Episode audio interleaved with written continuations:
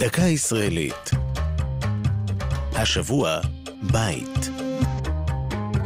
והפעם, ילדים.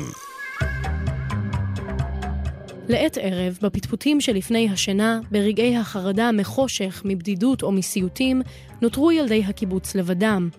בזה אחר זה שבו הוריהם אל הבתים, משאירים את בניהם ובנותיהם להרדם במחיצת בני גילם, ומפקידים את ביטחונם בידי שומרת הלילה התורנית. כך בכל לילה מראשית שנות ה-20.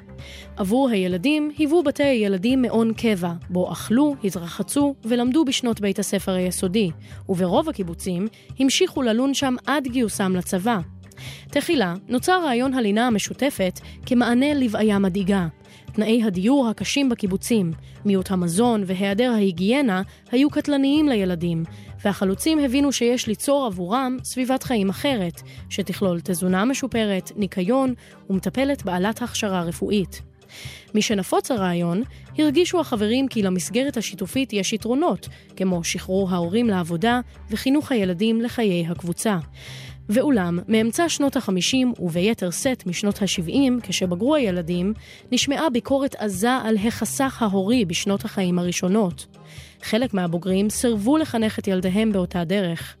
ב-1997 ביטל אחרון הקיבוצים, ברעם בגליל העליון, את הלינה המשותפת. זו הייתה דקה ישראלית על בית ילדים. הגישה נעמי שלו, כתבה נעמי קנטור יצחייק.